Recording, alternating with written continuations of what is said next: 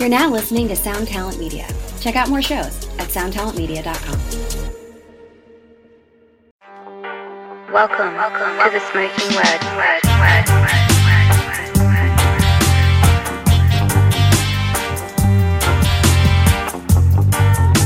Welcome, welcome to the Smokin Word. word, word, word. What's up? What's up, everybody? Before we start this podcast, I want to announce those shows. As you heard, we are back, and so is Hardcore. Madball, Death Before Dishonor, and Cruel Hand. We will be playing Friday, June 25th in Hamden, Connecticut. Saturday, June 26th, Hampton Beach, New Hampshire. Sunday, June 27th. Let, let me tell you, I got a lot of history in Reading, Pennsylvania, Club Reverb. Everybody, get those tickets now if you haven't. It's going to be a party. We ready to celebrate, and you should be there to celebrate with us. And um, the Smokin Word podcast is always brought to you by CasaDeRoc.com. That's my merch store. You want to support the podcast? We got t-shirts for $21. We got shorts. We're waiting to drop a whole new summer collection, so stay tuned for that. And um, all t-shirts 21 bucks for 2021. You know how we doing it. And big shout out to my Patreon family out there. We growing every day, and because of you, we're making this thing happen. Um, we got a lot of things in the work. We've been working hard, a lot of new edits. I know we've been waiting, but we're gonna be dropping a lot of stuff. My patron fam, so stay tuned. And um, if anybody out there you want to fucking um invest in the show, patreon.com slash the smokin word. That's how you keep this show going. Nothing's for free, but we don't expect nothing for nothing. We give you something for something, and you get the best time killing material out there. But anyway, if you want to keep the show going, if you want to show some love and you want to invest in the show, we got four tiers on Patreon. Um, again, patreon.com slash the smokin word podcast. Shout out to all my patrons out there. You know who you are. Mad love. We out here. We're growing. You motherfuckers are, are making it happen. Mad love. And everybody out there. Follow me at Hoya Roc 357 on Instagram. And make sure to add the Smokin Word podcast on Instagram. All right. You could hit us up there if you got any questions, any any new music, you can send us there. You know, you send it to there. We read the mail and all that good shit. And um, yeah, make sure to hit us up on there and make sure to subscribe. Listen, I know I was one of those motherfuckers guilty of not subscribing and, and not thinking it mattered, but it matters. It gets our podcast in the mix with everybody else's when they see a lot of action. So hit that subscribe.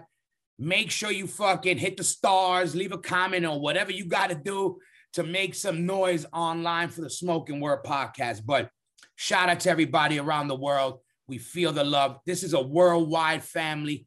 We know you out there. And um, these this, the, the microphones might sound a little different. We had a little technical difficulties, but you know how we get down. We weren't gonna let a, another weekend pass, you know. So we making it happen anyway. So we're gonna be getting things in the works in the future, but we making it happen. But um, this week, my guest, this is gonna be a, a cool one because uh, we toured back in the day a long time ago, and, and since then he got to do a lot of cool things and big things we're gonna bullshit about. But um, the voice behind refused, an old friend, tour dog, Sweden's finest, Dennis from Refuse. Let's set this shit off.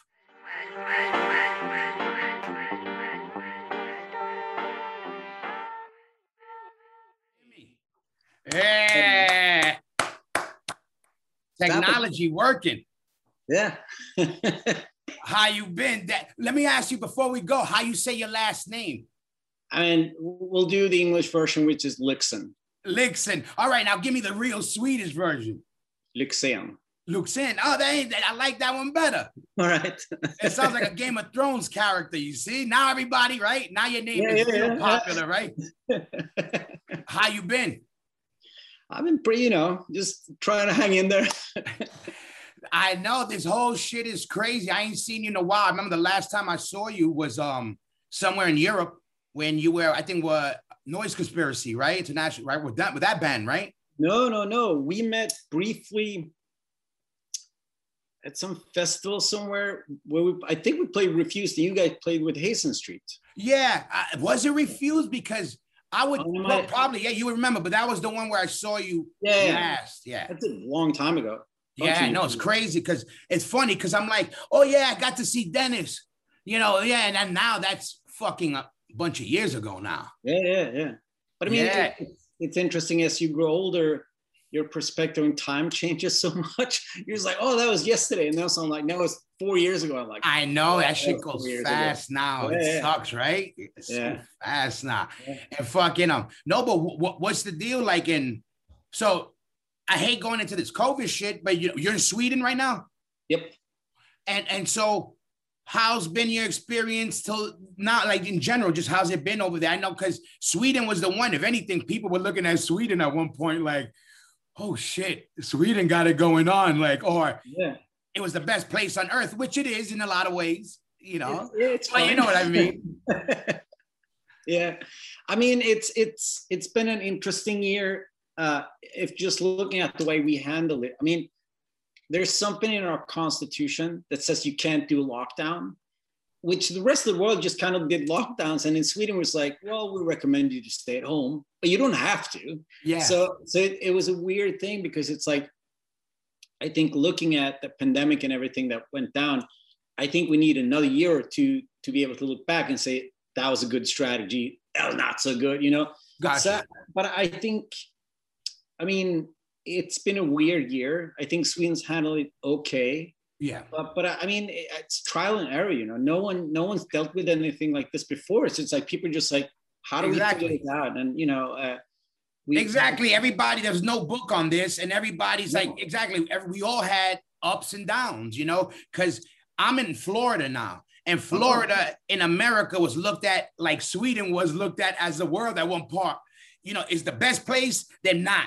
Then yes, it Yeah. is. And it is funny how you know you we see it juggling, but it's you know exactly nobody knows what and trial by fire, yeah you know, and, and learning as we go. yeah and as i said i think it will take it will take some time to to actually assess like what was the right approach and i, I mean i think we got to be prepared for uh, stuff like this happening in the future so i think it's good to have like a way like this is how we sorted it out i mean i've had friends that had it really bad like as far as like going i mean in, america and in, in germany like where they're italy where they had real lockdowns and it was like really bad. And I mean, Sweden got bad, but it never got really bad. And I live in the north of Sweden still, and it was never really bad up here. So Yeah. it was a, it was a weird situation where you're like, there's this social distancing thing going on, and there's this like, I mean, for me, I could kind of choose to be isolate myself a little bit, but then a lot of day to day life just kept on going. I mean, my partner, she just kept working as as Yeah. normal, and and so it's it's been a really strange year where it's also been like some stuff get to be open. Oh, you play music. Oh, that's completely shut down. Like Yes. anything with that entertainment, that's completely shut down. So yeah. Let me tell you, you might as well be living in Florida because Yeah. Florida, where I live, is exactly what I've been experiencing. What you just said, like. Yeah, you, regular life was going. Yeah, you know when you go to when we over here to go shopping. Yeah, you Yeah. might you wear a mask, but it's everybody doing it. You know, there's people jogging in the streets. You know, Yeah. riding the bikes, going to work, and then it's like, but we again, we've lucky to be in the places we are, where Yeah. other places are getting it kind of black and white. You know, very Yeah. Boom, so. Very hammered much on the head. So how you- how you been dealing with the whole pandemic? What what have you been up to? I mean, it's been a year now. Yeah, it's crazy like More this. well, basically, I had this podcast like five years ago, you know, Right. early on. But technology, it was harder. Back then, I had my sound man. You know how it is. They got to help me with everything. And I was like, the minute I would go home, I would deal with time changes with editing, you know, trying to get in touch with him. It was just a pain in the ass. But I loved doing it. And then I kind of fell off on it. Long story short, when um we were about to go hit the road, the, the the the lockdown happened on Wednesday. That Thursday, we had tickets to fly out to a European tour. Crazy, and yeah, horrible. And then um, okay, th- you know everybody got hit. you know. So I was like, okay, it sucks, but everybody got hit. You know what I mean? So it felt a little better that everybody was suffering with me. Yep. So you know what I mean? you know what I mean? But I I was know like, um. Yeah. yeah, but then I said, okay, what do we got to do? We got to keep the brand alive. You know, if it's figuring out like uh, how bands started doing live streams or whatever, I was like, now's my time. My sons had to do school through Zoom. Oh, and I yeah, said, you know, so I go, wow, Zoom. And then I started seeing TV shows saying, oh, we're doing interviews through Zoom. And I go, hey, my young, my sons use that. And then I said, wait a minute, this is an app, you know, technology, you know, and that's how I realized I'm getting old. I was like, wow, it does it all. And then boom, I said, you know, I really, I've been wanting to relaunch the podcast. And I said, what better time than to help keep music, our music scene alive? Not just me, but you know what I mean? Yeah, keep the word out for all our bands. Also, you know, our band and and you know, be productive. yeah. And and then I started, you know, doing it and it helped me stay focused because this shit was driving me crazy. This I hear you. Yeah, it, it's. You I mean, know. I think for me it was it was. uh We were on tour when everything went down. Refuse was touring the. oh, States that's what I was gonna say. So you were on the road. in, in February, March. So the the last couple of shows on the West Coast, which is like, oh, it's a sold out show in LA, but the room's not full. We're like, Uh-huh. what the hell's going on? Because in tour, you're in this bubble. You know that the Yeah, tour of course, bubble, you don't know what's going. like- Yeah, You're like, I heard something about a virus. I But know. like, yeah, whatever. It's you know, I Uh, know. I was saying the same shit. Yeah. So I was in LA, played the last show in LA, and I flew home. And the day I landed in Sweden, the world shut down. So I was like, like one day from like, you know, like if we if our tour would have been like three days longer, you know. Yeah, So we came home and the world shut down. And I mean, you know how it was in the early weeks and months. Everyone's like, well, this will be a couple of weeks, a couple of months, you know. So I got really productive. I did yoga every day. I was super focused. And then the summer came and everything kind of slows down a little bit. And then, you know, like we had this whole year uh, of shows, but we refused. And then, you know, like, so in March, we're like, well, might have to cancel the, the May shows. And then, all right, now we have to cancel the summer festivals. And then you're all in the middle of the summer, you're like, oh, we're canceling the fall. So when the Oh. fall came, it was just like, you know, you're like, well, it's really hard to stay motivated, really hard to stay focused because, you know, you had a couple months of like, yeah, you just fucking pull through and work hard. And then one, you're like, oh, this is bullshit. Oh, this yeah. forever, you know? So, I know. It yeah. snowballed exactly like Yeah. you know people were gearing up. It sucks. You know, every year bands are gearing up, but it felt like this year, like you're one of a bunch of bands that literally were like, if they weren't gearing up for a new tour or an important tour, they were dropping an album or something important, and it all got shelved. Yeah, yeah, it, it's it was super weird. But then I mean, we got to deal with it the best way we can. And uh, I mean, for me, it was important just to stay. Uh, I mean, stay alive is a bit hyperbolic, but but to stay focused and stay Yes. afloat. You know, like like how do you keep your mental health together? When because I mean, for you, uh, for you and me, I mean, playing live music is is a huge part of what defines us as people. Yes. and then for someone to tell you like the thing that that defines you that your identity you can't do that. Like Yeah. for a full year just you got to stop doing it. And how, what that does to you ex- existentially is super weird because it's like well i am this person that tours. I am this person that plays 50 200 shows every year. I travel across the world every year and all of a sudden i mean Now I you can't be been you. this much since i was like a teenager you know so it's it's it's pretty wild what that does to your psyche you're like what who am i now you know Exactly. It's funny that you're saying this, and I'm not surprised because we're the same boat. I literally said the exact same thing you said to my friend yesterday because I go, yeah, and one day they expect you to say, okay, you can't be you no more. And I go, Yeah. and to- people don't understand, like, it's more than just a band for us. We grew up. This is Yeah. like our, it's a part of us. I know it is for you, for us, for, you know, everything we've got in our life was because of this. Any, you know, we got to um us to get our own therapy through this thing. You know, Yeah. we know what we have, or else we wouldn't survive this yeah, long doing Yeah. it. And and then one day something happens where they say you can no longer be yourself. And I try to tell people, I go, you don't understand. It's more than just playing music. You know, our whole lives revolve around this. Everybody yeah. we know, everything we do revolves. Either we met them through music, it's in between a tour, or we yeah. talk to them and oh, let's get oh, um, he owns a restaurant. Next time we come back from the road, we're gonna go to that restaurant. You know, you plan around the road, around records. It it it, it hit us hard, everybody yeah, in music, music world. Sure.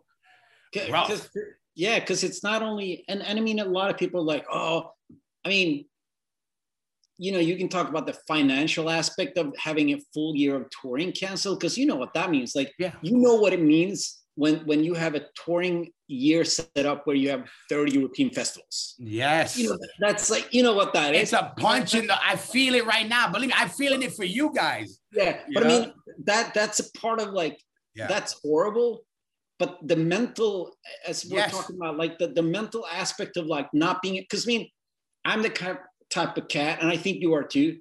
I would play shows for free just to be able to play shows. I just want to play music. So it's not about the money, but I mean, this is our this is what we do for a living. So it's like it's this thing where like yes, the financial aspect of it is horrible, but the aspect of as you said, we can't be who we're supposed to be. Yes. You know, that's even worse. I mean, yeah, like, I had I fell through that. I fell in a hole because of this COVID shit. Also, I saw, you know, in the beginning of this, I had lost my mother to cancer, not to COVID, but obviously that was hard. I'm a single father, you know, obviously, you know, but whatever, that's everybody's problem. But definitely, um, this, that last, well, all that happening, and then now no work, you know, or not knowing when work, same thing happened with me. Like, I was a guy that I've been through so much crazy stuff. I was like, nothing could phase me. Like, all right, I'll get over it kind of shit. Till yeah. I found myself in my room for two months you know, bags under my eyes, people telling yeah. me come out of your room, and they were like, where basically I, you know, anxiety took over because yeah. of all this being home, not knowing, not knowing what to do. Look at, for I tell people, let me just break it down in a simple way for myself and for Freddie. I could just say this: in 26 years, we haven't been off a stage this long. Yeah. So now you tell us exactly. I just say I could just say that, so it feels weird yeah yeah and i mean i mean it's, it's interesting too because it's like for me and i'm sure for you as well like like growing up and feeling kind of like an, a freak yeah. and then discovering music and and as you said you have this outlet this therapy where you're like i can get out all these like negative emotions but also the beautiful things about life. And, and through music and you can sort of direct uh, all that anxiety or whatever. And then all of a sudden you can't do that anymore. I mean mental health issues is a huge deal with musicians and artists because it's it is it's a very demanding occupation because as you said like we a lot of times we live hand to mouth. It's like always like you got to do that tour and then i'll dj over here and we'll put out that record and and and then you know so you already have that pressure and you already have a world that's telling you like oh you get to do your hobby for a living. You should yeah, yeah, exactly. You're like, well, you know, it's it, it is a work, you know. Yeah. And then then add that like with a full year and a half of COVID, and you're like, how it how it affects your mental health. And I mean, yeah. I've been lucky. I have a great partner. I've been creative. I I, I do my yoga. I, I you know like I got stuff that kind of keeps me balanced. But for a lot of people, it's super hard to find yeah. that balance. You know? We're human, and I try to tell people exactly kind of on what you're saying I always say, musicians, I go, you know, we're flipped. If you took us, we're flipped inside out, right? now you're telling us we got to flip ourselves inside out and, and now. And now yeah. I'm like, no, we, we, that's why we love the music because it lets us be who we are. Yeah. You know, that's the, our, like, again, we show our insides through our music. Now you're yeah. telling us we can't show, you know, we can't let our soul out, however, whatever it is. And it's like, well, you know, a body lives because it's soul. Yeah, yeah, They yeah. don't want us to even live inside. They don't. People don't. Yeah. You know, when I used to see the Doors and see the oh he was all mystical because of whatever. Well, half of it was mushrooms and acid, but you know, and then half of it was fantasy. But there's reality to that fantasy way. I get it now. Like it's deeper. Like when you're in the music, like how we are and we live it, and it's uh, that much a part of us.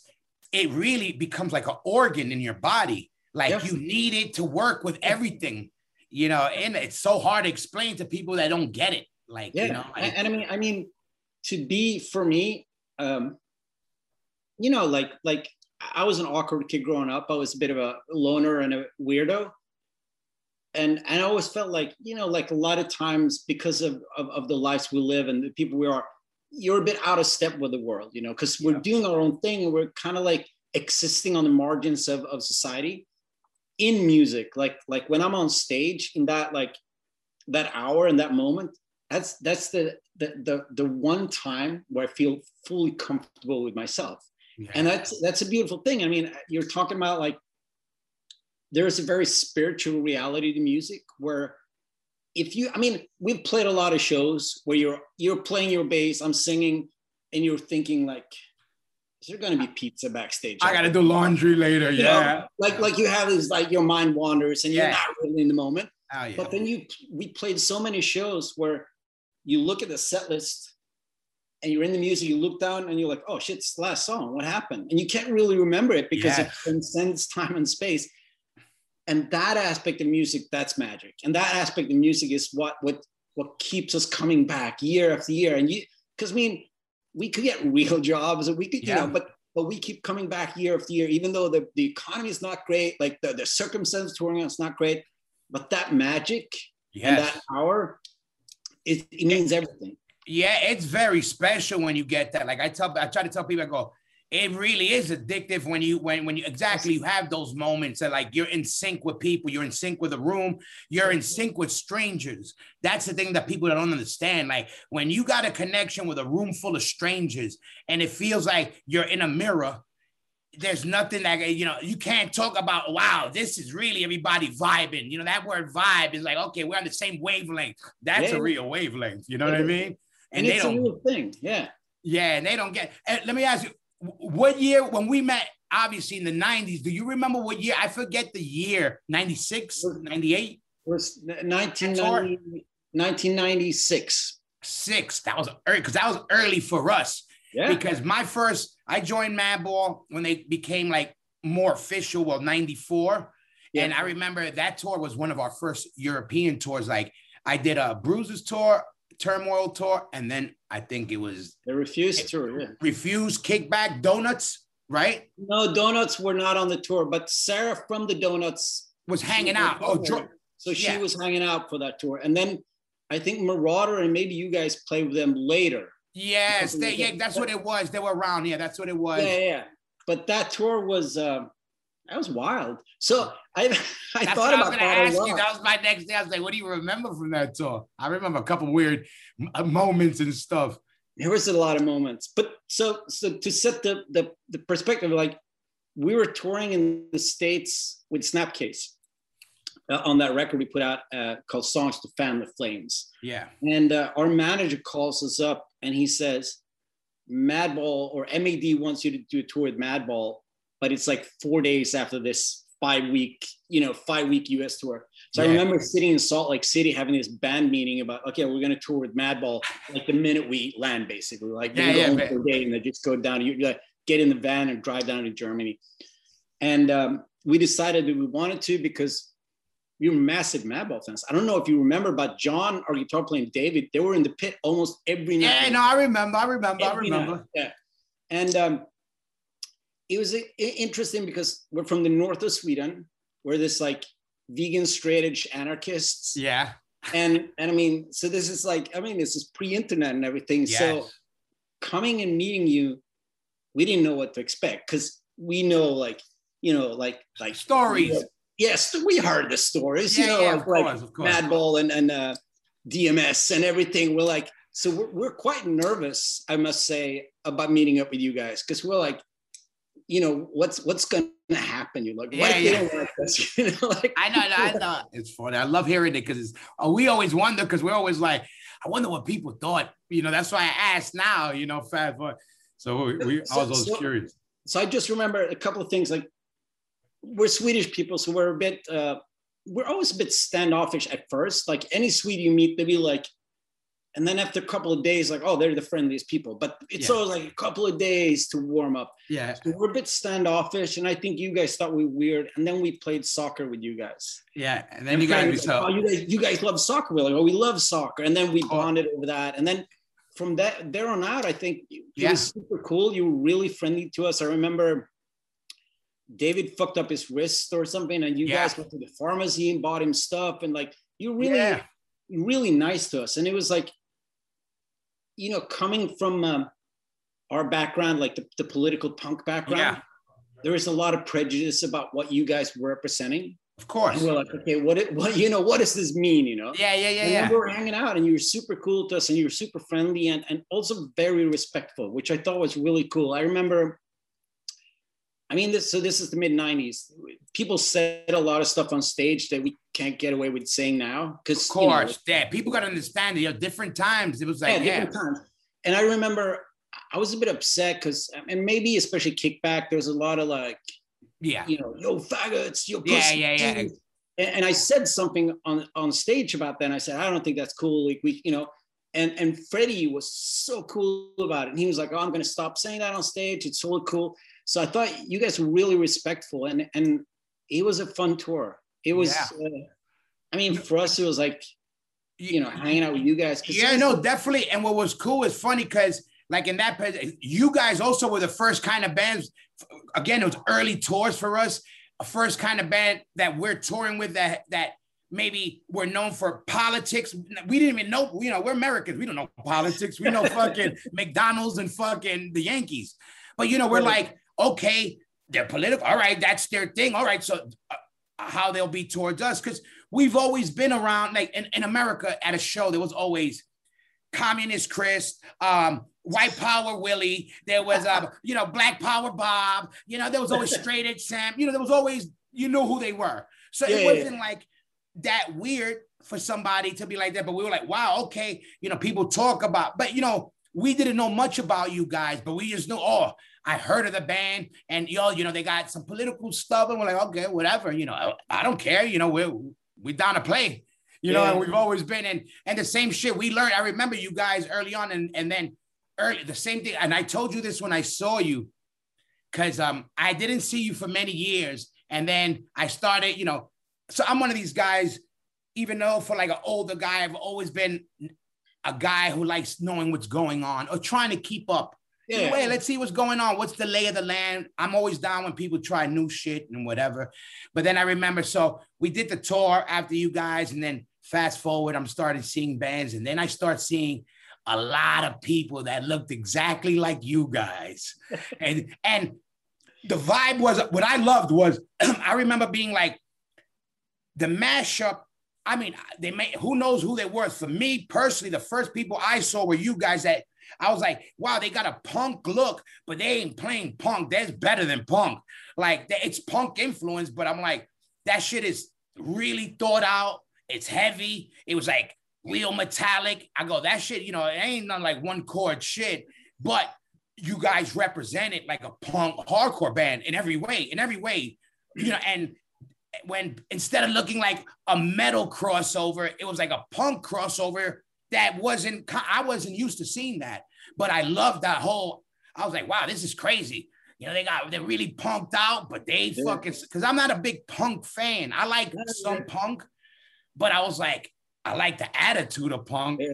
And then I was like, you guys were real, and all you guys could play. So I was like, all right, you know, that was another thing. And I was like, and then later on, I, I even told you that. I remember telling you, I said, yo, I seen a lot of people, they owe you guys credit. You know what I mean? But that's It's what I love. I think Sweden, what is it about Sweden you think that has that in the water? We're being open to musically, especially like, hey, let's fucking mix this with that and this and that. I think uh, there's a couple things. Uh, it, not go too deep on that, but I think we, we have a we have the communal music school where people go to school music school for free. Yeah. We have a communal like practice space places where you can practice for free, which I still have one of those like with That's my band. great. You practice for free, you know, and fucking and uh, amazing. You we guys have really all of that, which which allows the infrastructure to be really, you know, it's a good infrastructure for for having a band. And I think Swedish people are really uh, vain.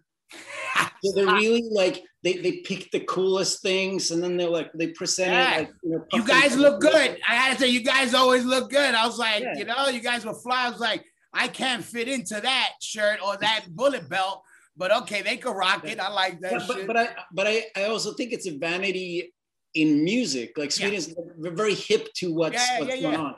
And it, it's funny that tour we did with you because that was our that's when we looked our punkiest. That whole 95, 96, we Yeah. really like we looked like punks, you know. Yeah. And it was and it was interesting because I was really into the whole like vermiform and heart attack and and uh, you know that that like kind of like PC punk scene in the states. But we're playing this metal music and we're touring with Snapcase and Madball and we're on Victory Records. So that that like the PC punk community, they did not like us. yeah. And a lot of like the Victory Records people did not like us because we were too punky. So we were like in this weird, like stuck in between these two worlds. And we're like, this is kind of annoying because in our minds, we just we just want to play really aggressive music, really be on point and talk about the politics. And Yeah. but uh I mean, as we learn, uh punk and hardcore has a tendency to be very you know, it has a Say it because it's true. It's yeah, there's a lot of rules to it, and it's. I always found it amusing that that hardcore is so. Um, one of the cornerstones of, of the hardcore identity is like be true to yourself, but not that true. You can't be true like that. You have to be true like this, and it's just, you know, for us it was a bit confusing because we came from from the European perspe- uh, Yes. perspective of like like punk and hardcore in Europe was of course different than punk and hardcore in the States. So we had that thing going on, but you know, at, at the end of the day, like I think that getting past the 90s and get because you know how the fucking the, it was so much scene politics. It was all like you you have you can't like born against if you like sick of it all. But Yeah. I was like, I love sick of it all. I know. I love born against. you know yeah no for sure you know why i loved where our position was in that because we were usually the band people would be like they wouldn't ask us that they would be like wow you like madball or madball cool with you know because people would say that wow you were cool with refused you guys Yeah. were cool with earth crisis you Yeah. guys and we're like yeah if we're cool with anybody who's cool with us yeah. and if they don't if they, if, if- yeah, you know, I was Yeah. like, and if, if not, they may have, you're sure it's all right to have an opinion like this guy's, of course, because of stories. And if you don't know us, you could be like, I don't know them, but I think they'll kill me. Okay, fair enough to think that.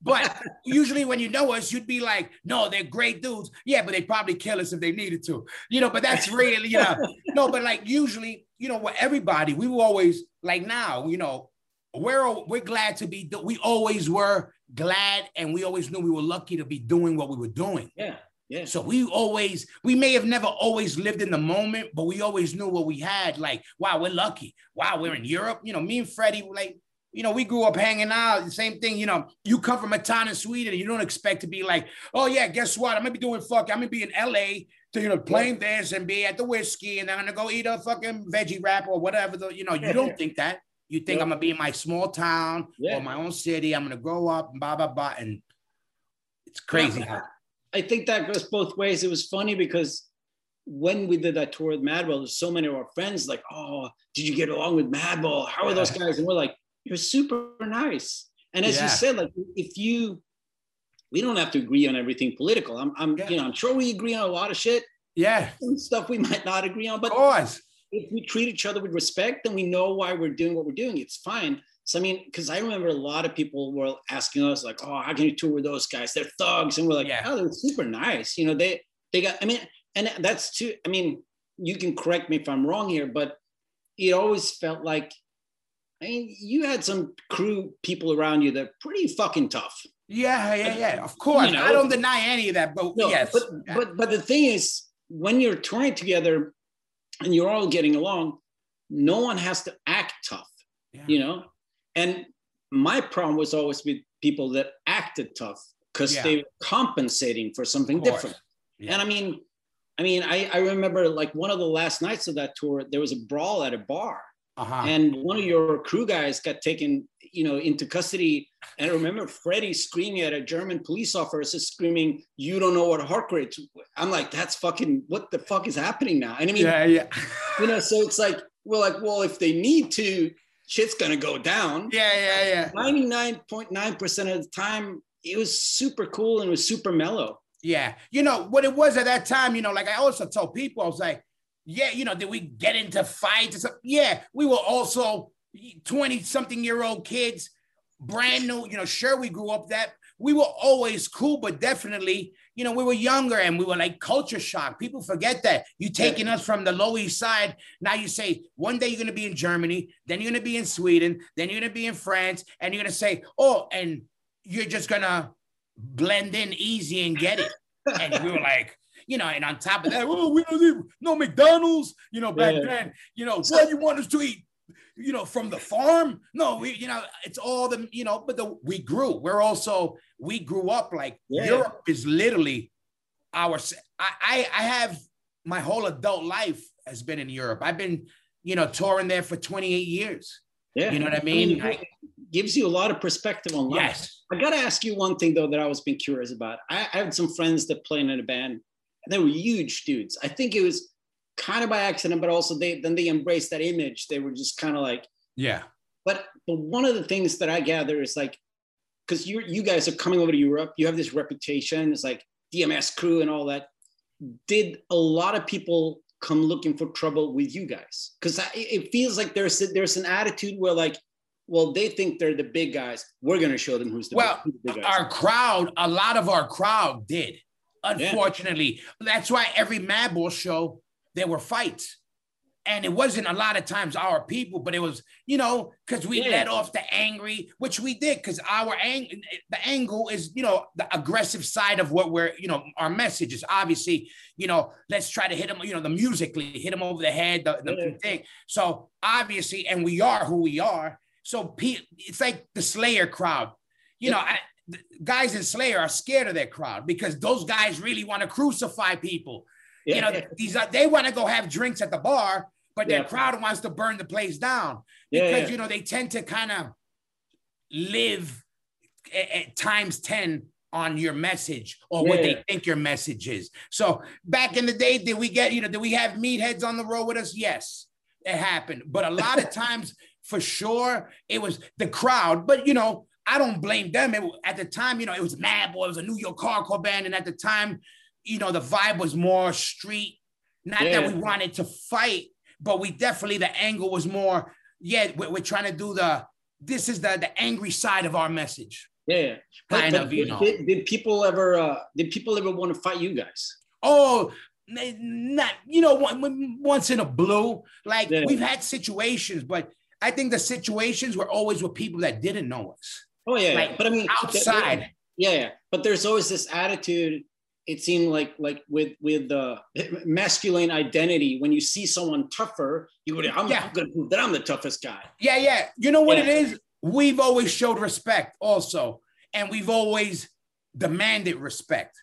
So yeah. we've lucky that we have friends from the biker world to the underground world to police officers to judges, lawyers, which is beautiful. That's why I love being from the world we come from. I love us being open minded to, to everything. And I love that, you know, because of music, we have people from all those spectrums that agree on one thing, and that's a music, a sound, which also goes into lifestyle, like it or not. So that yeah. criminal does have something in common with that judge somewhere down the line. Yeah. And if we could, if that's the only thing in common, we good.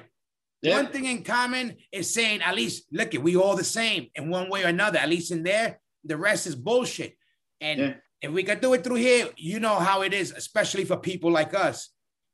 Having friends around the globe are lifesavers. When if we ever need, like we said, there's times we get sick, we need medicines, we need a ride, we're stuck somewhere. These are the things that happen. No matter how many records you sell, how many festivals you see us on, the big picture, we could get left at a, a truck stop. Believe that. Yep.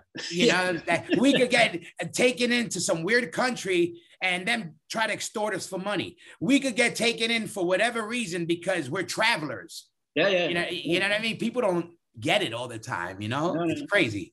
But that, then, I mean, that, that community, because I mean, my life, I mean, you know, I, I've been, I mean, punk rock and hardcore really changed everything for me about who I am and my identity and how I saw myself.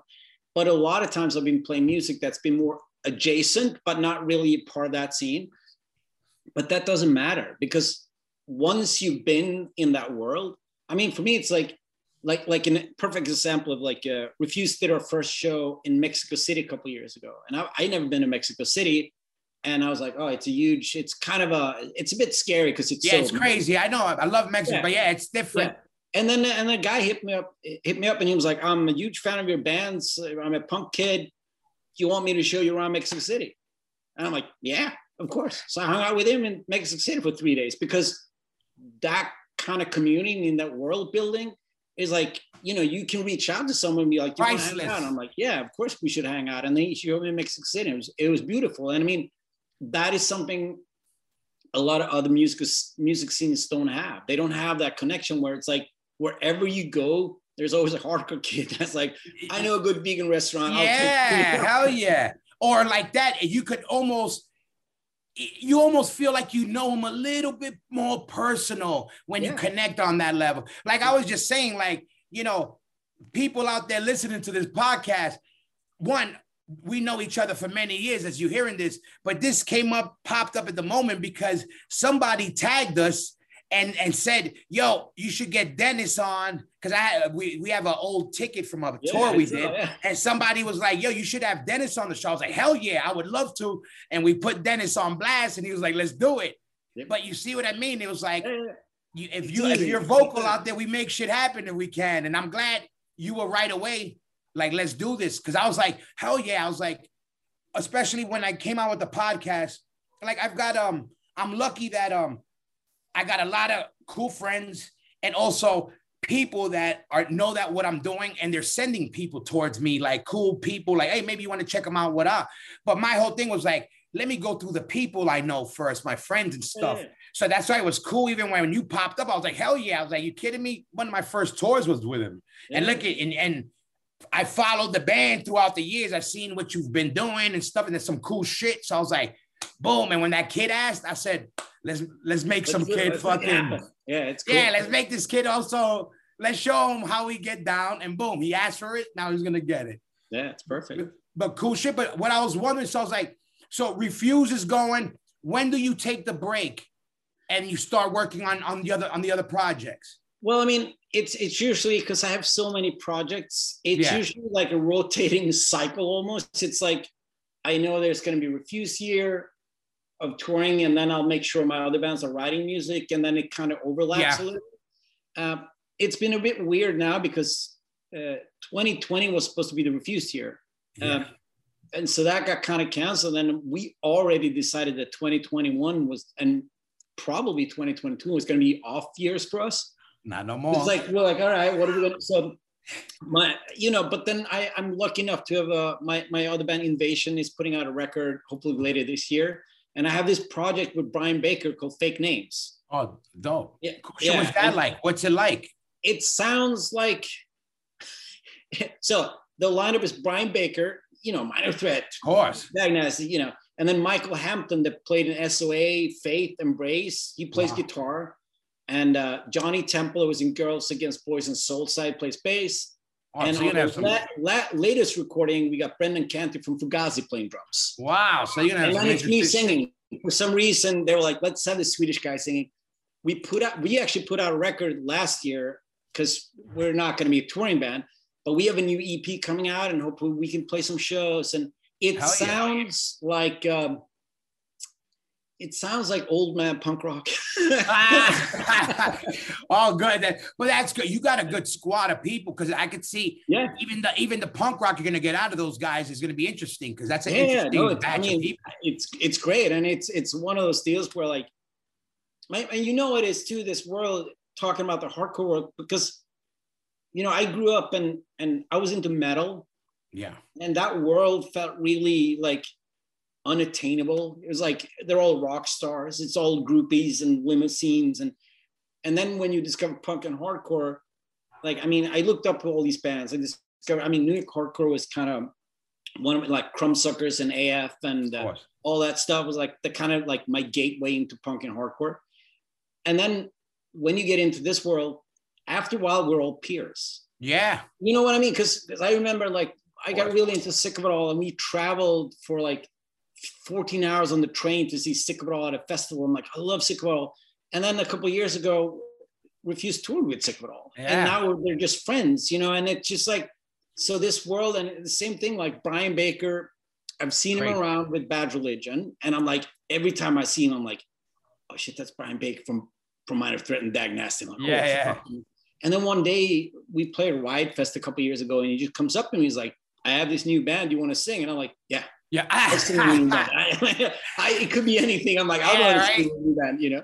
So, but it, it's cool because when you're young, like, I mean, everything feels really far away, and everything feels really like, yeah. like, I, you know, I mean, for us too. I mean, we lived in a, we- I still live in the north of Sweden. Yeah. So when you're a young person, you're like New York, I know. New So York, far. far, you know, and you know all that. You're like, oh, that's so distant. Yeah. And then one day, these people are just your friends and your Yes. peers. And I don't, I don't think that happens in a whole, in a lot of other worlds because it's so like it is a very communal thing. Yeah. And I mean, even though I would say refuse, uh, you know, we're we're trying to be this intellectual kind of a, you know, politically intellectual. I don't know what we're we- we're a pretend pretentious type of band Yeah. but I mean, once it, when it comes down to it, it's like, you know, if you look, because I think so. Here's the thing I'm going to tell you. Like, I think that when once a lot of people got into hardcore, and they love Madball and Agnostic Front and Sick of It All, and then they got into Radiohead, and they're like, oh, Yeah. oh, my taste is matured. I cannot like this simpleton music anymore. But for me, it's always been like, if you really love music, there's no difference between like like I mean, I'm not saying you guys are simple, but like there, there's a immediate Caveman. and a directness to what you're doing, and there's no difference liking that or liking something super pretentious or artsy fartsy. I mean, Absolutely. if you're a true fan of music, you'll like everything. But if you're just like a, uh, someone's like your music is your your identity and identity, then you'll be like, Yeah. well, I can only like this. And I Yeah, mean, no, very true. You know, that's beneath me. But but we've always been like me and the Refused guys. As I said, I mean, we're really into like avant-garde composers and songwriters. Yeah.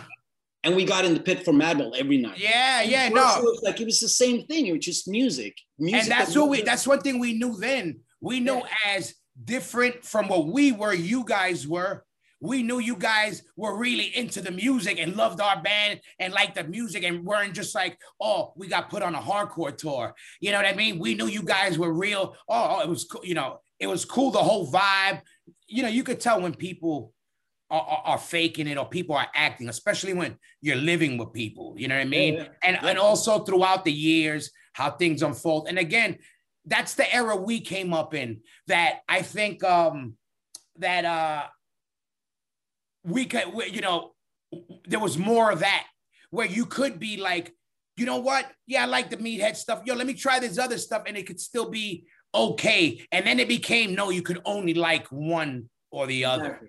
Yeah, it definitely No, split I- up for sure Yeah, I never understood that. I always been like, if you if you love movies, Yeah. you can like the low browest comedy and action movie, but you can also like the Polish really Yeah, dark yeah, stuff for sure. You love movies, and if you Yeah. like music, I mean, different music has different sort of uh, energies, or it has different purposes. yeah And I mean, you know, Madball and and that that style of New York hardcore, it, it's a it's a it's a music that's very, it has a purpose. And I mean, we talked about violence a little bit early, but there's something about like what you project is something really tribal and it's something really primal, basically. yeah absolutely And that can be a beautiful thing because sometimes sometimes you just need to fucking, That- you know, That's You what I what tell. I mean? I- It's funny. I tell people that like I meet random people. If I go to the gym or wherever I go, and they're like, "Oh, you're in a band? Yeah. What kind?" I go, uh, "It's he- it's heavy music." I go, "Well, if you ever feel angry, you might like it." You know, because everybody feels angry. You know, you Yeah, know, yeah. maybe yeah. When you when I'm happy, I don't want to listen to freaking heavy music. I, you know, I want to listen to like club music or something. You know what I yeah, mean? yeah. And I'm like, but but we all feel angry. We all feel, you know, there's there's music for everything. When we hear the Rocky theme, you get motivated. You know, music does that to you. I don't care. Yeah. You're like, you hear Rocky, you want to, okay, run up those stairs or whatever. Yeah, yeah, totally. But let me ask you this. You said something before that made me, I was curious. You guys, because also you guys, one, you guys could play. One, you guys sound even, you know, and, and, and you ain't a metal band in no way, but you're very metallic and could hang sonically with whatever metal band. And in your area is known for those, you know, the the the you know the the the, the death black metal or whatever you Yeah. want to call it. How are those guys overall that scene with Refused? Because Refused is its own animal, and I don't know if I could see I could see them hating. Oh, I, you know, not even to start beef, but I was curious how you were taking because um, um, even in the metal, they did what you guys did, and and, and for for what you guys did in hardcore, like Yeah. very technical. They kind of took an, their own angle, a little bit more art, very more artsy, even Yeah. with the visuals and stuff. So, were you guys was it was there a little bit of a clash with the styles? I think in the 90s, I think it was because the 90s was so scene oriented. It was so Yeah. like we were the hardcore bands, and so the metal bands were like, oh, you know, fuck those guys, fuck the, fuck the hardcore. Yeah, yeah, But I think Sweden is such a small country. And as time progressed, and I think, I mean, the, the Shape of Punk to Come record that we did, it transcended a lot what, what hardcore was. yes, So I think a lot of metal kids were just like, oh, wow, these guys are actually, there's some real riffage here, you know? yeah, And I think since we came back in 2012, I mean, we're friends with all those metal bands now. We know all those like, you know, at the gates or in flames and Yep. Meshuggah. Like, oh, they're they're just people that we know because Sweden's a small country. And I think the the disconnect that was in the 90s is not really there anymore. Because as as we talked about, like once you grow up out of the identity that I can only like this, and I can, I mean, then you just start appreciating music. I think a lot of metalheads saw our music and are like, oh, I, these guys are pretty heavy. They're, you know, it's technical. It's really cool. We can get behind this. Maybe they're not. I mean, the flamboyant singer with the communist manifestos, they're a bit, you know, they're a bit weirded out by that, but that's that's fine. Oh, oh, you mean no? You're like the Mick Jagger for us. You're Mick Jagger. You know that, right? Thank you, thank you. Hell Thank yeah! you. When I saw, I was like, oh, that's like our Mick Jagger right there. It's No. it's funny. I'll tell you. I'll tell you, Stuart, because then when we started Refused, I mean, we were really into like sick of it all and like that that you know, Yeah. Agnostic Front, like like, and also I mean, Youth of Today and Gorilla Biscuits, but Of course, really, really like, I would say masculine music. yeah, real meathead. You are a meathead. You could say it. But that's the thing. I wasn't, and I remember a show. I took my shirt off and I had like one small tattoo on my back, and I was like, trying to be tough. And then I kind of saw myself from the outside. I'm like, I'm this scrawny, like effeminate guy from the north of Sweden. I'm not from New York, you know, I'm not from Yeah. Brooklyn. I'm like put my fucking shirt back on and you know, yes, I think that when you're young, you know, we saw that and we're like, oh, that's really cool. But then you gotta, you gotta kind of hone in on who you are. yeah, of course. And I wasn't a tough guy. I wasn't like one of these like, you know, eh, I, I didn't have a lot of muscles. I didn't like to fight. So I was like, yeah. I'll, I'll use what I have and try to hone that into like my own personality. Yeah. And then, I mean, I got really into like, I mean, I, I actually around the tour we did with you guys because I still had weird stage moves. Yeah, yeah. But after that, I, I got really into like Northern Soul and the mod thing, and I got into the suits, and I really Yeah. like James Brown. I was like, I was trying to be like the, the James Brown, Mick Jagger of hardcore Yeah. because I felt that much more defined me as a performer than you know Lou from Sick of It or those Yeah, guys. yeah, yeah. But but I mean those guys are great and I, I love what they're doing, but that's not who I am. That's not you, yeah. And let me Yeah. tell you, when I saw you the other stuff, it nothing seemed out of pocket because even uh, you know it's different than refuse or what you know from but it didn't seem like oh he's doing that now, not at all. Because Yeah. even then, to me, refused was crazy. Like oh they they you don't you can't put your finger on them, Yeah. you know, because now. That became a style to not be able to put your finger on something, but back then you guys were that. You know, Yeah. you don't know their part they sonically how they look, you know, it's art, it's tough, it's me, it's, all that, you know. So it was like, so I I wasn't surprised even to go on what you did, and even what happened, how what you guys went on later. Yeah. I was surprised in a different way. Was like, oh shit, but I wasn't surprised that they picked your type of band. And what I'm talking about, what bugged me out was when I was like, boom, refused at Coachella. Now you gotta understand this. Now in America, like, all right, first of all, I just know about Coachella because of you know real pop culture. You know, that's like Yeah.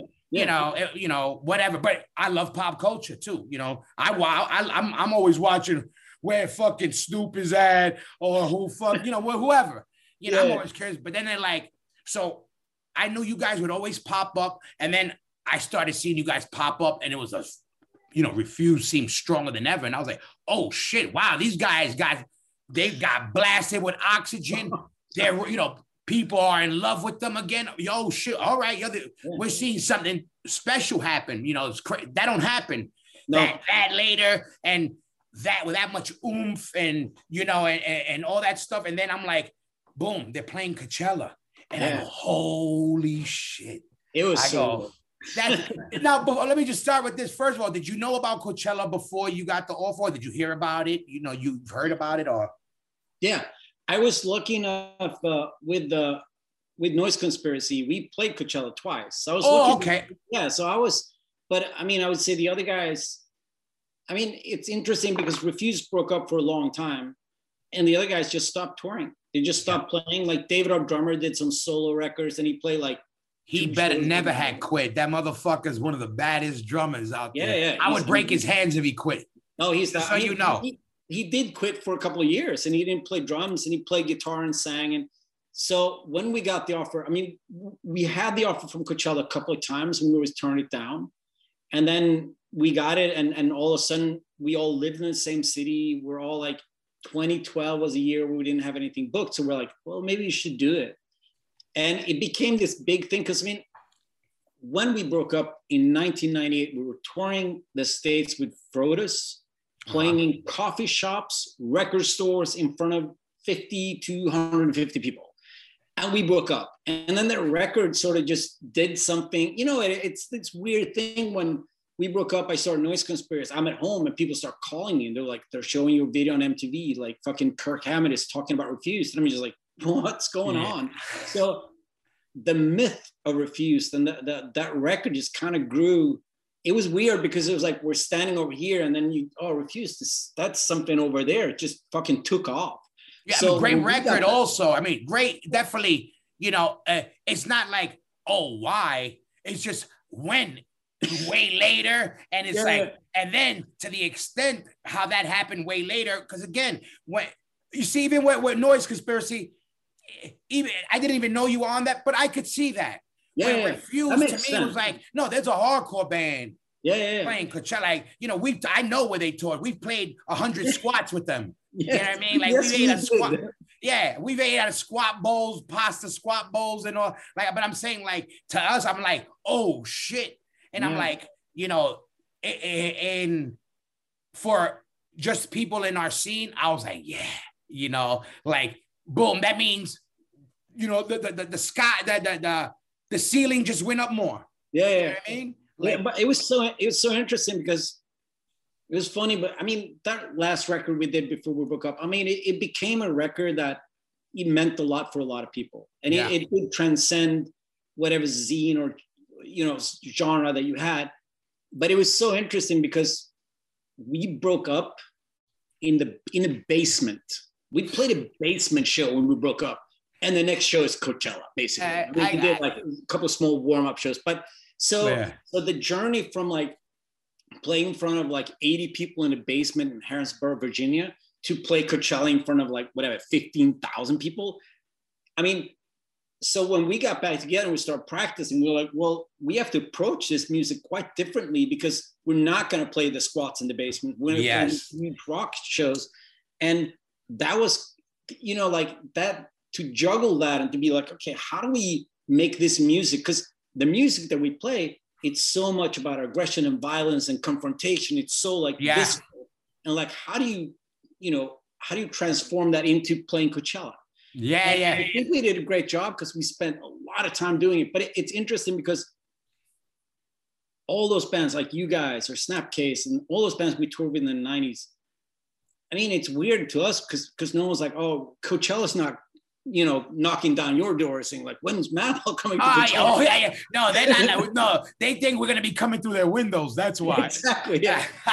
So, so for us, it's so weird that we became that band that just boom and, and it was something completely different. I mean, in a lot of ways, like the way we view ourselves when we when we look at ourselves. I mean, yes, we're kind of a big rock band, but we're still a hardcore band. We're, we're Yeah. still from that, those roots. I mean, that's kind of how we approach the music.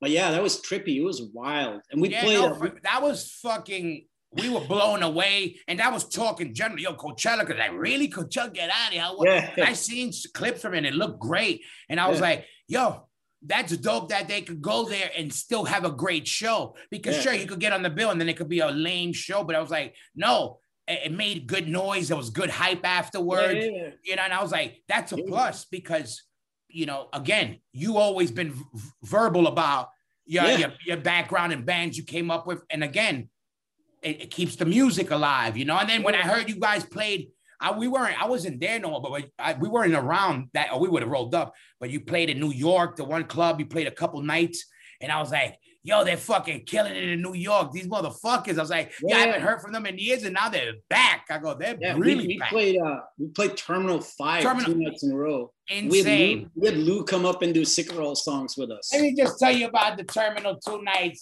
Let me tell you, people can't just do that. No, no, no.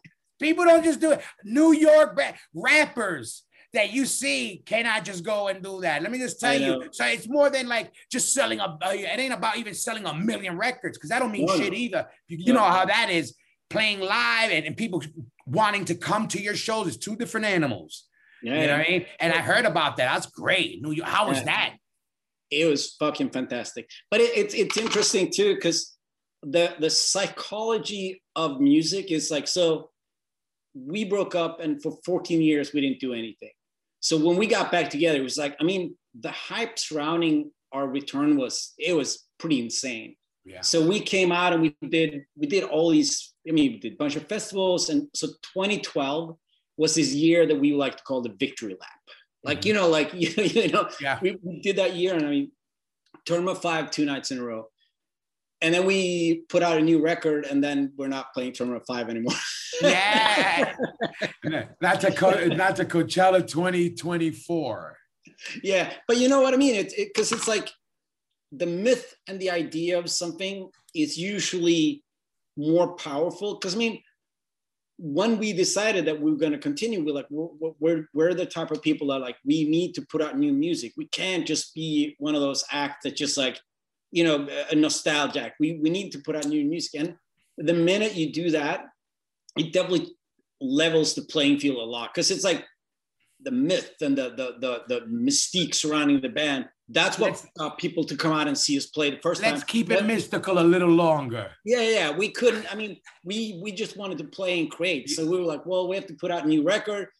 It probably won't be great success because of the last record, but then we'll do another record. You know, so it's like Yeah, but- play the it- game. but Yeah, it's, it's- it is interesting how that changes the dynamic and how people view you. Because if we would have continued to tour as this, this like let's play Shape of Punk to Come act, yeah. I'm sure we could do it really well just doing that, but we're not those type of people. Like you want to play new songs, you want to create, you want to evolve, you Yeah. want to, you know, you know, that's that's just And do. especially they people don't understand when these bands are babies. You want to see them grow and they keep growing. You don't want to stunt their growth. You Nope. know, and be like, oh no, let's just let's just I just love my kid when he was 12 years old. Yeah, I don't want him to get, you know, when he's 18. You know, right? That's what it's like. We just like your kid when he was 12. We don't want to see how your kid grows up. But that, that's exactly what it's like. A lot of people are just like they don't want they don't want you to grow up. They, I mean, it, it's it's funny because um, a lot of times I think about when when you're when we were touring in the '90s, and as you said, we were kids, like we were young and and quite immature, and we didn't know how to handle with the interpersonal relationships and shit like that. And I I look at that, I'm like, it's really unfair that now when we're older and we're you know like we're a bit more mature, we can communicate it's never going to be that same thing again. And you know, like the, the old saying, like youth is wasted on the young. I'm like, hey, it kind of is, you know, because when you're young, you fuck up a lot. When you're young, that's when bands break up. That's you know, like, and now it's like it's so much easier to, to stay focused. It's so much easier to stay on target. Yeah. Also, I think because the band is not everything that you do. Like you have your life, and the band is a very important part of that, but it's not everything. And when you're young, it was everything. It was everything. You know what it is? Like, not that it ain't like music and that's life for us, but when real life outside of music, like a death or something very serious, then you realize you're like, oh, okay, you know what? Like, um, you start separate, you grow out of it, you start learning, yo, this is more important than Exactly. not being able to go to every show that's in my town. Like, Yeah. you know, you missed that one show, you start learning, yo, it's more important. Like, yo, maybe I should have been there to take care of my grandmother. You know, now she passed, I wasn't there. You start learning, I'm not gonna do that and start focusing Yeah. on your family. I- you know, it's growing up. We had Yeah. to grow up on the road. And the same thing with, you know, so it's crazy because we're still involved with the youth, you know, Yes. doing this. So we get to grow and we get to see where we fucked up. You know, Yeah. like, oh, I get it. I see it all the time with kids. And I'm like, yo, trust me. I don't want to be a dad, but trust me, I'm doing what you're doing. Yeah. Or I know how it could be. Or like, you know, it's, It's so- uh, it's- hindsight's so easy though. It's like you can look back and you're like, oh man, I was I was horrible. Yeah. I was horrible at that time. Or or you can be, I mean, because because I think that a lot of uh, a lot of what kills band is ego. Yeah. Because I mean, you write this song and then someone they don't want to play that song or some bullshit like that, and then you're like, oh, then I want to do my I'm gonna do solo band because fuck Yep. you guys. And uh, I think as especially for me, I worked a lot with that, uh, just being in a bunch of different bands, and to to hone in on the, what's what's the best thing for the band. Yeah. And if I put something out there and someone says, "Yeah, I think we can do it like this instead," I, I'm really like, "Oh yeah, that's great. Let's do it like that." Because you know that too. Like you need to trust the people you play with. Yes. If you don't trust the people you're in the band with, it's really hard to have a band with people. You know. Absolutely. Yeah. Yeah. I learned that it took me a couple years because I was a control freak. Yeah. But then you realize it's like, all right, that's me. But I then I it took me time to realize, oh, I'm not letting them be them. Like what we just talked about earlier. You know, I'm stopping people from being themselves. And I'm like, wait a minute, I got these guys to play with me because I like how they play. And now I'm not telling them, I'm telling them how to play. Yeah, yeah, Like, yeah. it took me many years to get it, but I got it. And then I learned to now I the way I see things is like, for instance, with the band. Okay, I look at it as special forces. Everybody knows their own, you know, their job. All right, you're the Air Force, Marines, there, whatever. We all know we're all specialists at our job. The mission is to win this record, this battle is a record or whatever. Yeah, I'm not gonna tell you how to do this, how to fly your plane, how to ride your boats. You're the best at that. Do it, but let's get the mission accomplished. I learned to do that, you know, maybe seven albums in, but but I learned, you know, I'm Better slow, late than never. Better late than never. Better late than never. But I I get it though. I I understand it. Again, I grew Yeah. up and I got to learn and like you know um point things out to myself. I'm like, oh shit, you know, you know, we grow up in front of people Yeah. and also like uh with people like exa- exactly we talk about what when one of the last times we were actually in a room together besides for five minutes we were fucking half our age you know Yeah. what i mean you know living again Yeah. eating out of pots and pans who knows what we were eating out of these some of these fucking yeah. clubs and shit But, but it, it is interesting because it's like um, your whole life and your all the relationships you have, they are on display in the music that we created. yeah yeah Like you can look at a specific record and be like, oh man, that guy was in the band. Oh, wow. Yeah, oh, absolutely. or even that, like I said, like, oh, I already know. When they say refused, I'll say, oh yeah, refused, kickback. This it was that tour. It was refused. Refused was like this at the time. They were from here. This was our first time touring with a band. You know, I know it's Yeah. real time, you know. And then later on, we toured so much since then. Now, now it gets confused. But those you remember because those were our first handful of tours for everybody. Yeah. Like, Yeah, and it was Sure. with all the new bands that were you know happening at the time you know what i mean you guys were a new band that was happening we were a new band that was happening whoever we you know kickback was a new band that was happening whoever whatever festivals we played at the time were hip you know new and stuff. You know the, the scene in europe was i mean still amazing but it was great at that time. It was like so much variety. Look at that tour. Madball refused kickback you know. Great. Do you you- remember- that- even today it's like chock full of variety. Yeah, yeah. Do you remember when we played the Fuck Reading Festival? yes absolutely. And i tell this story a lot because i said let me tell you i said i give refused a lot of credit because dennis took a lot that day from fucking scum punk rock motherfuckers. So everybody, I'm gonna we're gonna recap. I'm glad you brought that up because I always bring it up, and I didn't have it brought up for this. I just I had other things I, I figured I got into, but I always bring that up because one, for both of us, it was a classic show we got to play Yeah, yeah. in a classic venue. So we got to play Fuck Reading Festival at um, um what was the name of that club Rick- in um, Brixton Academy. Brixton Academy, Yeah. classic club. You know, a fuck Reading where every punk band, um, um GBH, Peter and the Test Tube Babies, uh, the Anti Nowhere League, Refused, Sick of It All, GBH, Madball. I remember I Yeah. said I smoke, but smoke only uh, uh, weed only affects the short term, not the long term. You should know this. But so obviously, you know, out of all those bands, you know, Refused, Madball, Sick of It, we're the, you know, we're the newer, we're the hipper bands. yeah, You know, we're the new. So Refused goes up and then the punk rockers, but you guys were, it was still a good show, but the punk rockers do as the punk rockers do. And I just start seeing stuff flying, lungies flying, cans flying. And me and Freddie on the side, we were about to jump in the crowd yeah.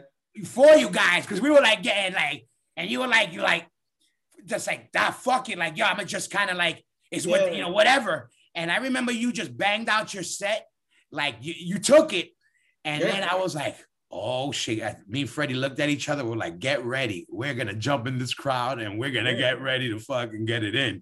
What do you remember of that show? I, I mean, it, exactly that. It was like we went on and Insane. we, we play this, you know, like this, as you said, the, the new type of hardcore. There's a lot of punk screaming like "you fucking wankers," and it was Get scum punks. Let's get that straight. Like the, the scum. We when we showed up, it was 10 in the morning. They were already passed out in the gutter in the back. I was like, Yeah. wow, this is like real English Yeah. punk shit. Like, right? I was like, it's like a It was picture. very English, yeah. Very English. that Yeah. thing. It was yeah, it was rough. They threw a lot of beer at us. I think uh, the beer they had like plastic cups, so it wasn't Yes. that bad. But the, I mean, yeah, it was it was tough. And I remember because this was the weird thing. Like you guys were still having a good show. It wasn't like, but it was the scumbags in the front. They were talking shit and throwing shit. But Yep. so it was like, well, yeah, they're they're still having kind of a good show, but these punks are doing this scumbag shit. And I'm like, those ain't the punks that been coming to our shows this whole time. No, I'm like, no, you know, no. that's a whole different other type of animal. yeah. And I remember just me and Freddie, like during that, you know, I don't remember what happened. I remember you came over and I was like, but I remember I was like, they took it like troopers. And I could tell you, you know, you you held it good, but I could tell I was like, he ain't too happy about that. You know what I mean? Yeah, it's interesting because for me, it's always been like when you play those shows and there's like an amount of resistance to what you're doing, that's when I go fucking crazy. Yeah, yeah. And you did. I know- know remember. it is like like like I get it. I, you see people looking at you like, who the fuck is this guy? Like, oh, you don't know who the fuck I am. Yeah. I'm gonna show you. I get you. You're like, hey, motherfucker. I, I get it. Yeah. No, I totally get it. Yeah. and I get really amped. I still to this day when we play shows with any of my bands, where I, where I see people are indifferent or they're like, "Oh fuck these guys," that's when I go off. That's when I'm like, "I'm gonna show you shit you've never seen before."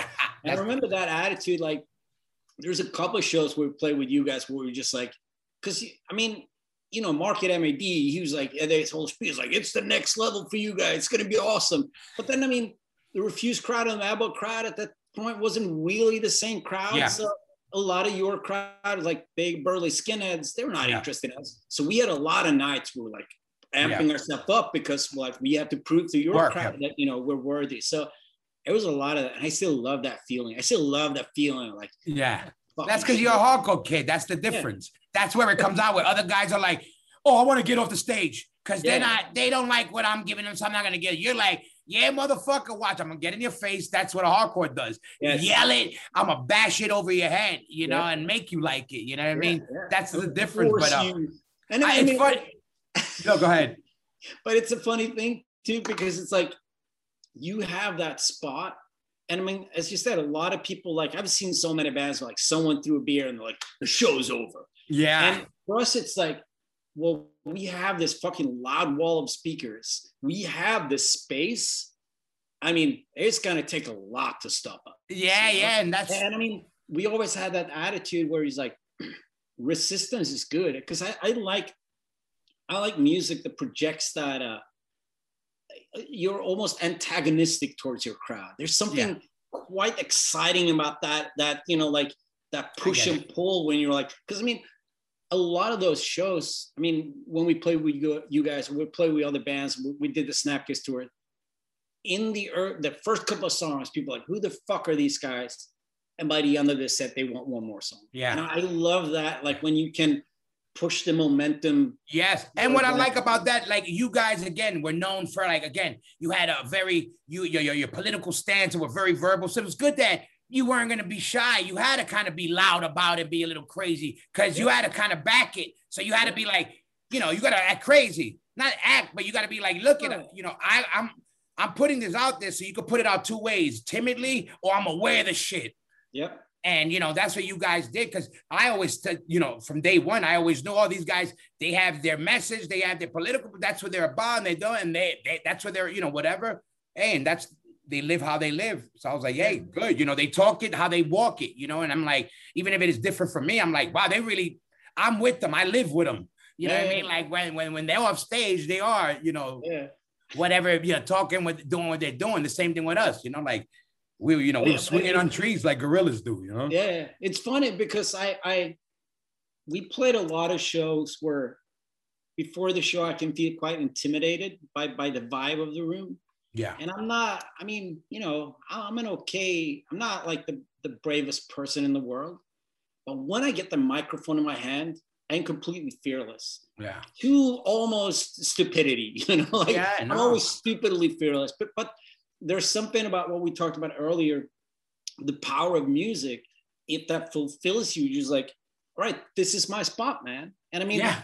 I I think to this day, like like whenever I play a show, I want to prove that this spot that I have here, that I'm worthy of this spot. Yeah. So you grab the microphone or you grab the bass and you're like, Own "Right, it. This is I, I need to own this. You know, Yeah. I need to deserve this. And I think that's a beautiful thing. I mean, it it is funny. We're all getting older. and, You know, we're we don't jump as high as we used to, and It hurts. You know, you you got to preserve your energy a bit more than you used to, but everybody still wants to bring it Yeah.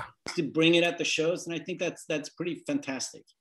Yeah. We're, we're, if anything, we're more focused on bringing it now. Yeah. When you're younger, you want to bring it, but now we're like strategic about it because we're like, yeah, but not just because we have to physically be strategic Yes. about it, but also because we want we we love it that much that Yeah. we never want to not do it a, a disservice. You know everything about it. Like that's what I tell people. It's like it's so crazy when you you live this so long how it's like really becomes it, it's more than your face. You worry about it more than your face. I don't give a fuck about this. You could put scars on it, but don't put a scar on the mark on my band on some shit that I worked hard for and Yeah, I feel we don't deserve that. We should be, you know, don't do that. I don't give a fuck about this one. But my band, I'm like, that's my insides in that. yeah, yeah. yeah. You know, now you you you you you know, the outside is whatever. Is the inside. Now you got you got a problem with my insides. Now there's a problem. Now you don't like me. But but I, yeah, but I think that's great. I think because as you said, like as we grow older, we have to be a bit more strategic. Because I, I remember in the '90s, I saw so many bands that came up on stage and they went ballistic Yeah. two songs, and then they Yeah. out. And, and now it's done. like like someone like me or someone like Freddie, we have to be like, okay, I got an hour. I got to pace myself. You know, I got I got to I got to be able to sprint in the last couple of songs. as well, yeah, you know? And seasoned. It's that's- called being seasoned. exactly. Exactly. That's why. Exactly. The young guys, we sit back. The old guys, we look. We go, all right, watch him blow his load. Okay, he'll be done in a minute. And then the stallions, the old stallions, come and we stroll along, and you know, Yeah. nice. But no, that's what happens. It's true. It's, uh, it's crazy growing up, and then you know, growing up in music. It's so so weird because it's like um, we go through the normal growth of regular people, but it's different because we're in bands. So we see it. it it's different because we go through it. Like we could, our timeline, we could kind of follow our lives through a timeline, you know, Yeah. from our bands to exactly pictures from this album to that album to that album, who we were with, what we were doing, what we were listening to, like how we looked. And then, you know, interviews. Wow, this is what I said then, then, then, now, now. And you're like, whoa, I said that. Like, what? Like, you know, like, fuck. And it's like, you know, we're documented, like it or not. You know, whatever we've done, it's in the books. Yeah, yeah.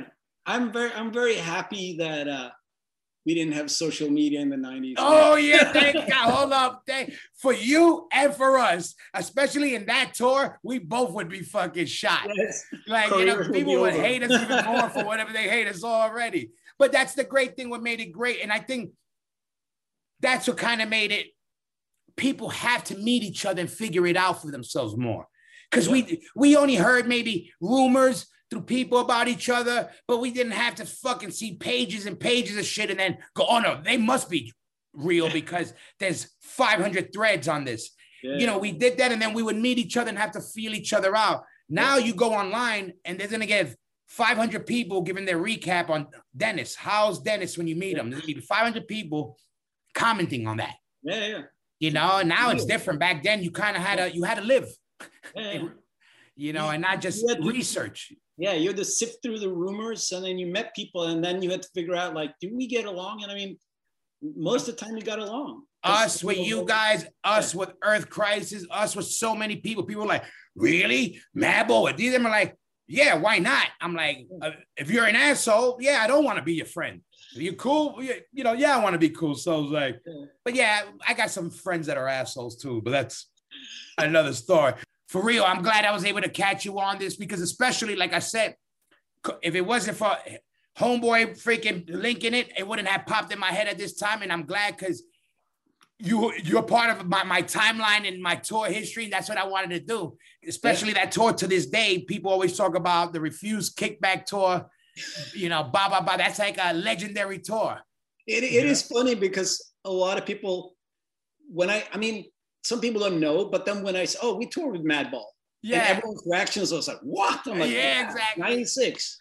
you know exactly. And back then, and and we can say it was still in the good in the '96. You know, it's like got Yeah. some oomph to it. Not like you know, You- 2001 is a while ago, but '96. Yeah, 96. And I mean, the, the lineup you had was pretty fucking awesome as well.